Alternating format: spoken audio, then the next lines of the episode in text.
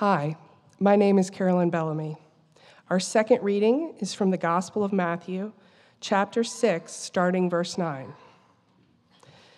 Pray then like this Our Father in heaven, hallowed be your name. Your kingdom come, your will be done, on earth as it is in heaven. Give us this day our daily bread, and forgive us our debts as we also have forgiven our debtors. And lead us not into temptation, but deliver us from evil. The word of the Lord. Would help if I turned my mic on. Let's pray.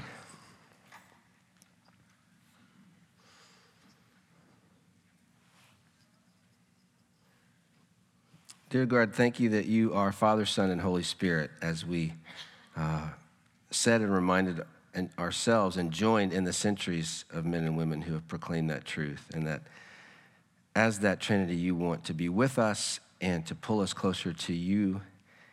Um, we come through all the things that we've had in our lives, all the different situations represented in this room this week joys and sorrows, successes and failures completions and beginnings, many of us on the cusp of summer and what that'll mean for family and work and school. And so, in that flutter of things, we ask you to uh, speak clearly to us, to meet the needs of us who are here in a way that only you can. Use me merely as a vessel to connect these men and women to you and you to them. And help us understand your word. In your holy name, amen. Amen. Um, again, good morning, and my name is Dean Miller, and I'm one of the staff here, and delighted to be with you this morning. Um, we are continuing a series in the Lord's Prayer this morning. We've been in that since mid April, and we'll be looking at one particular line, like we have been going through a line at a time. And as I was reflecting on that line this week, I was reminded of, of a of, of one of the legacy events in our family. You know, you have those stories that are sort of legacy stories that you come back to. So, um, the summer of 2014, we spent several weeks as a family in England and France. And the time in France, we were in a small little village uh, in northeastern France, northwestern France, outside Lorient. So, this really beautiful little village, staying with some friends. And like every small French village, of course, they had a great bakery with great bread. And so we went there. First thing we did, really, the first afternoon we got there was go by and get bread. And then the successive mornings, typically I would take the kids. My kids' spiritual gift is arising before 5 a.m. And so we would be up and we would gather together and, and stumble across some train tracks down to the bakery. And my wife speaks French and I don't. And so the kids would be concerned because they would look at me. This, this is the first morning, particularly like, I said, hey, why don't we walk down, we'll get some bread, we'll bring it back, we'll surprise mom, we'll have warm French bread right out of the oven. And they're like, mm, I don't think you have the goods, Dad. You, how do you, what do you think you can do to get that bread? And I, as a brash American who's been overseas, think with warmth, hospitality, and the ability to say thank you in two or three languages, I figured I could get bread from a French bakery. So we, we walk down, it's a good half mile walk, kids ambling along. Again, this very like picturesque from a French movie village, get to the bakery. Of course, the ladies couldn't be nicer, and the kids just merely need to point, and we get bread. My, my status goes up a little bit. I didn't really speak, so I didn't really, you know, not that much, but at least we got bread and brought it back. And of course, it was stunning bread, right? Like chocolate croissants, French bread, baguettes, all the lovely uh, pieces of French bread culture. So take a second and think about like bread. Does anybody here like bread, right? Not if you can, okay, let's take the gluten issue. Let's pretend Jesus came and made everybody here able to eat gluten. Would you have a favorite bread? Would you want bread today, right? Bread is, is pretty great. We love it so much at this church, we offer it to you as you leave after worship, right? We have bread out in the hallway with butter. It's, it's the historic part of this church every Sunday. And again, this morning in our series on the Lord's Prayer, we're going to look at this petition Give us this day our daily bread. Remember, the goal of this series, like success for this series, is that you are praying and interacting with God in a deeper way than you were when we started mid April. Success isn't great sermons from the people here preach. Success is you being invited and, and responding to the invitation to develop deeper intimacy with God and involvement with his plans for the world. Because what we believe as Christians, and especially as Anglican Christians, which we've touched on a few times in this series, is that interacting with God is fundamental to being fully human. What we're doing is inviting one another to being fully human. If you remember, we started our series with this uh, a little Anglican history, and I talked about this particular Latin phrase. Lex orandi, lex credendi, lex vivens, which is the law of praying, is the law of believing, is the law of living. What we believe is as we pray, we pray standing on and forming our belief, our theology, and that theology affects how we live. And we come now to this line, which is a big moment in the prayer. If you remember the organization of the prayer, it starts with this address, Our Father, and then there are three petitions directly related to God and His work and then three petitions directly related to us and God's work, and then a doxology. And so we are, we are now shifting several weeks into the series into the three petitions directly related to us and God's work. We've started where we needed to with God. We begin with who God is. Who is God? And then who are we? That's always the right way to ask and answer a question. But now we're, we're going to us and God's work. And again, we're going because our Savior Jesus is teaching us to pray. It's on His direction, but it might feel a bit odd. Because we've been praying about things like kingdoms coming and heaven and earth, pretty vast things. Hallowed be thy name, God, all over the earth. And now we're praying about sourdough and whole wheat bread. I mean, are we, does God really want us to do this? Is this really important?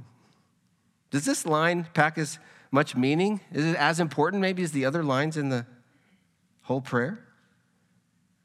And as we study, we'll see it packs a whole punch.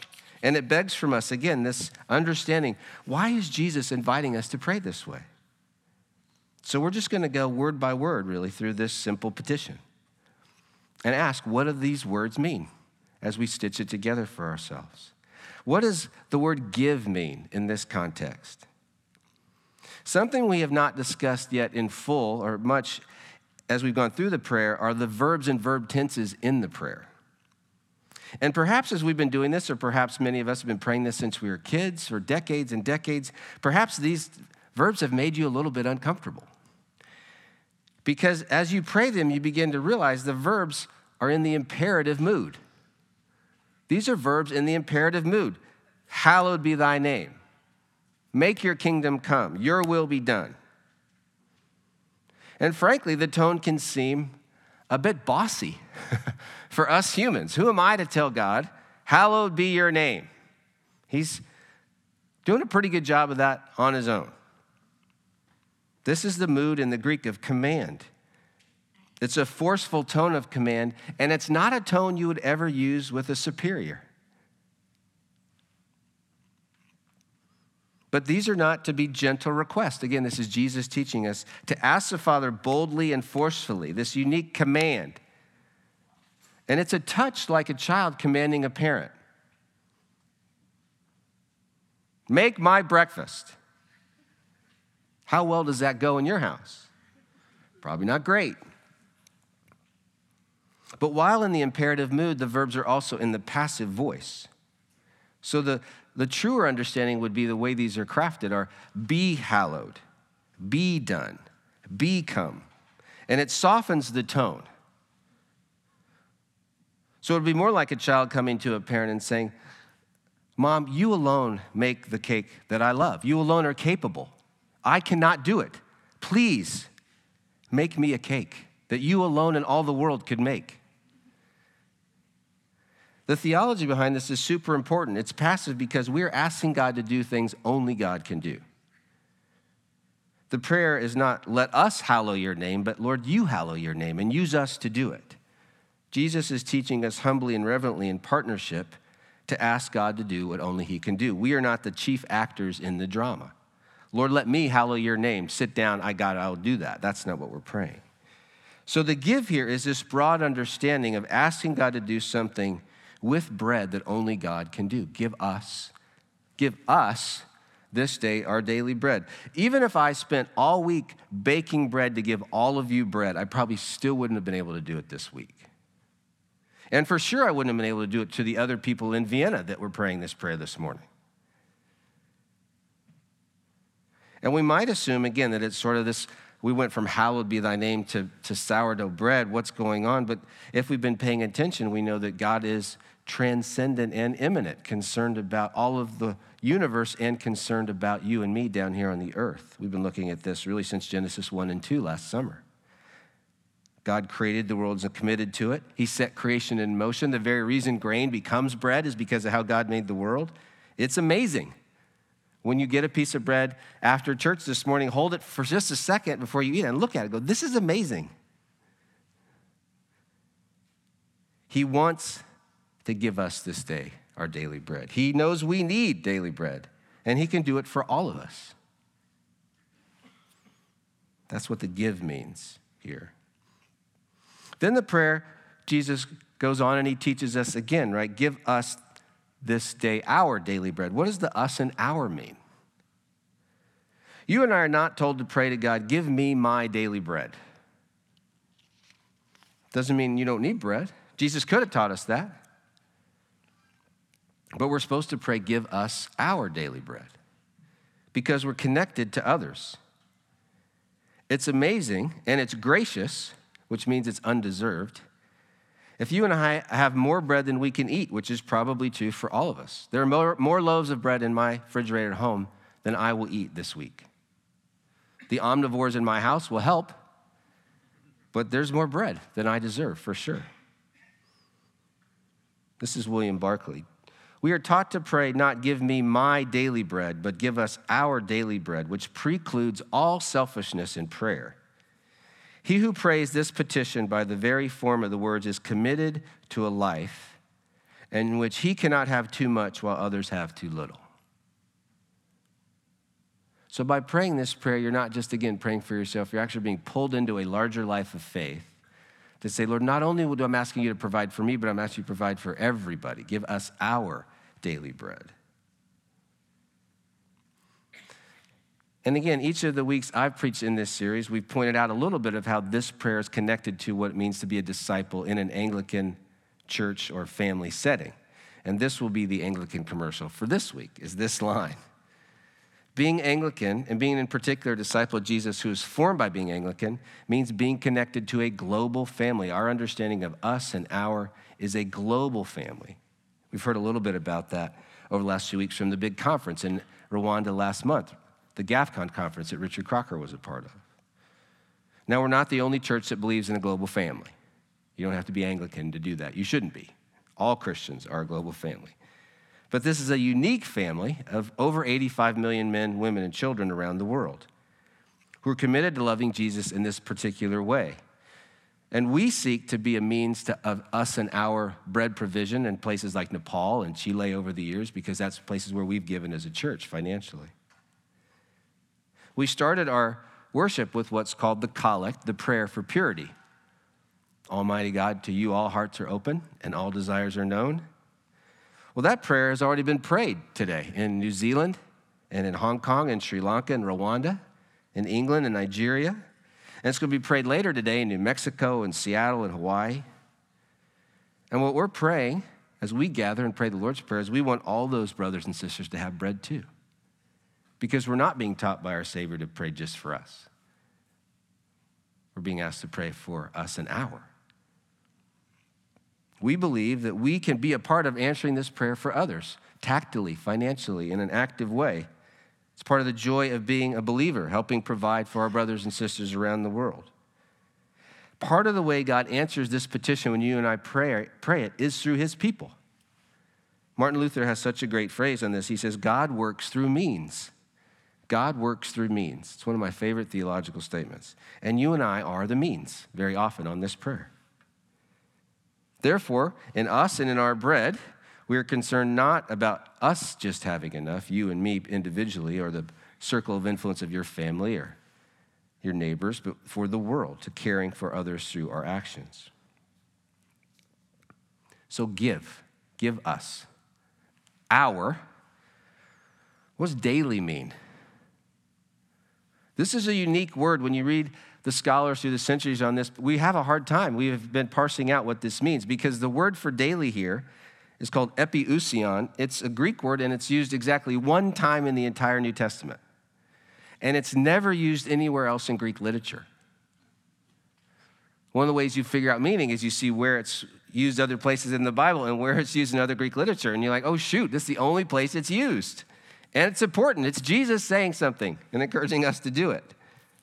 So, down through the centuries, the church has tried to understand and some of the things that we believe.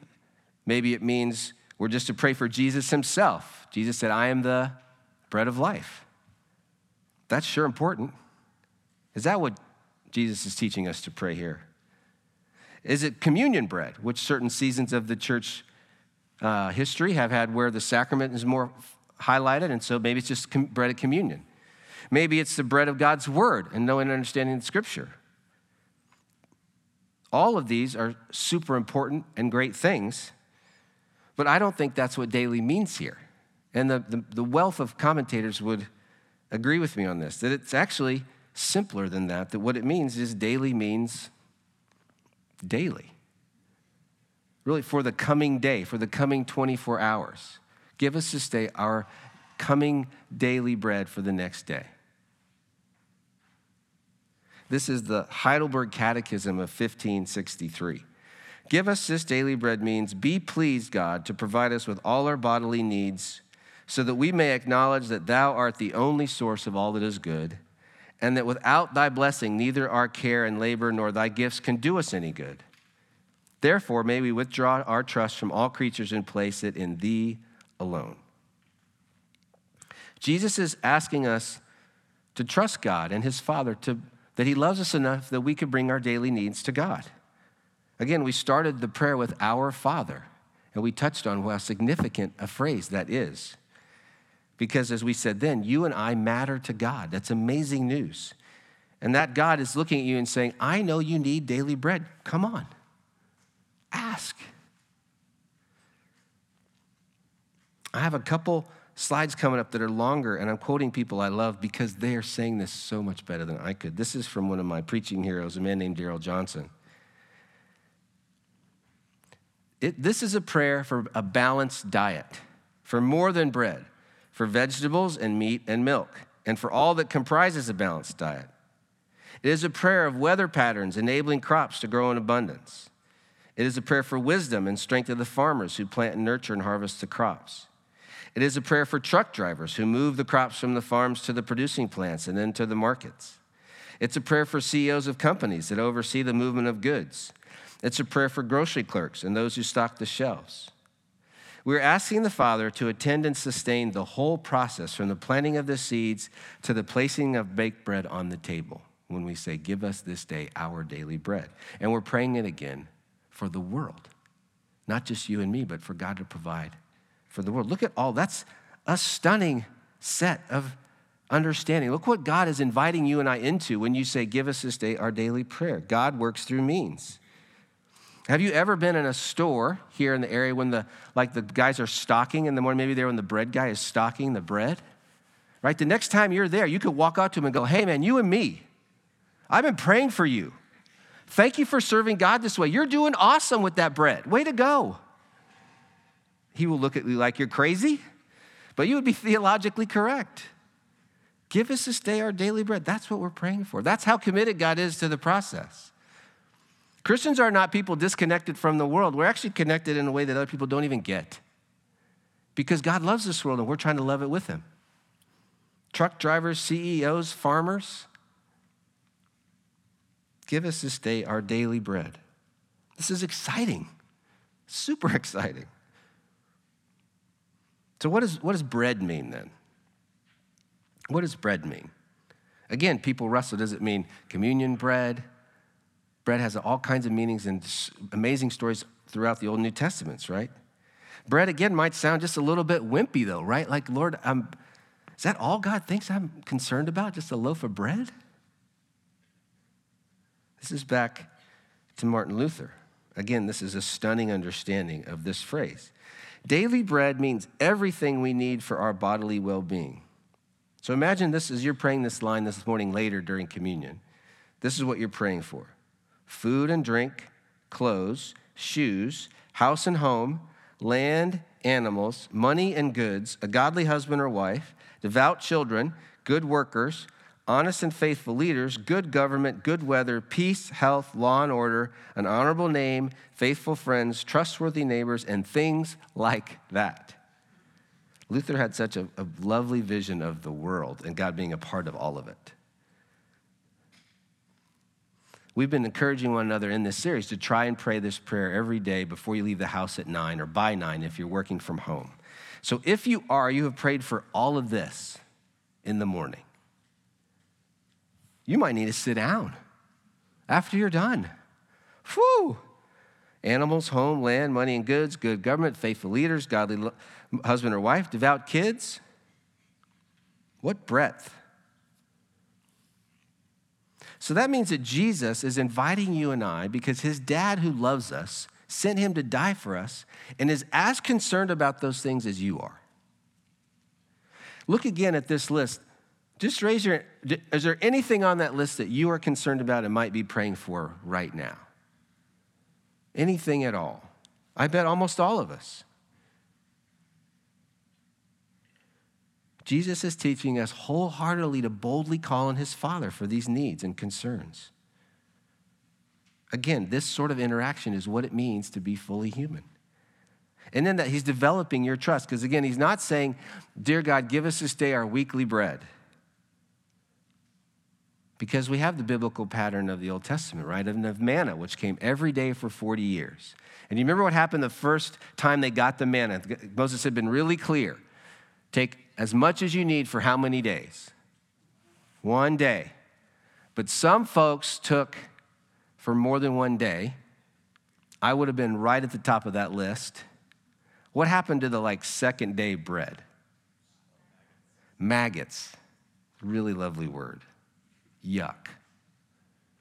What you and I are being invited into is not any different than what Israel's being invited into.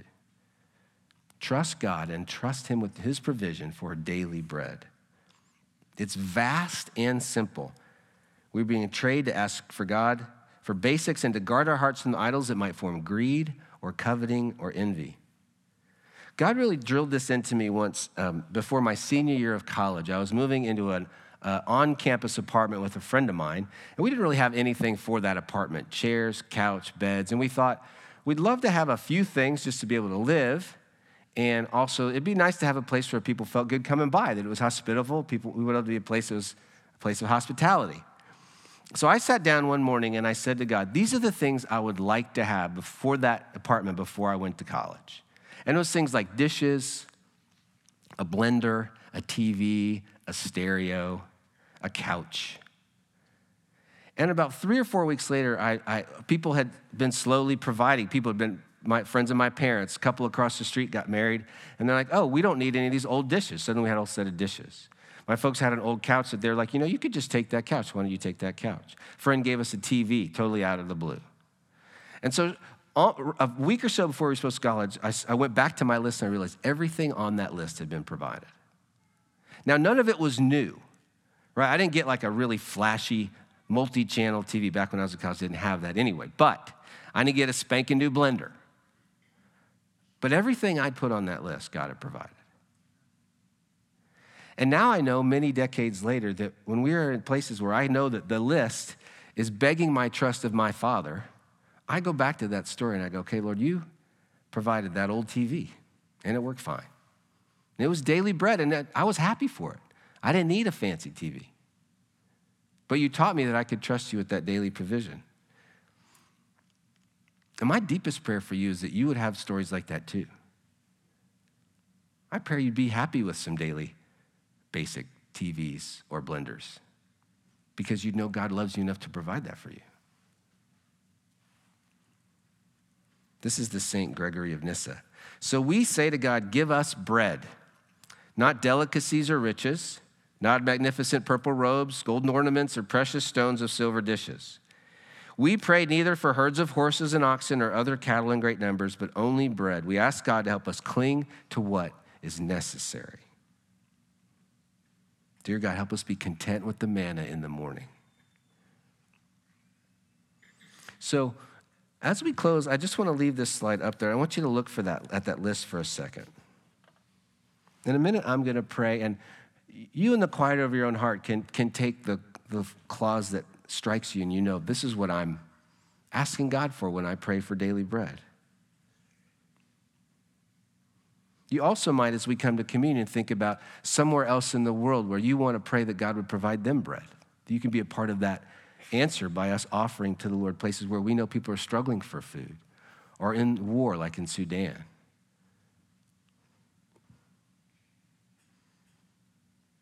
This is a great summary quote on this passage by Dallas Willard, who many of you have read.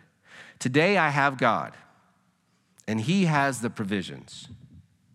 Tomorrow it will be the same. I will have God, and He will have the provisions. Let's pray.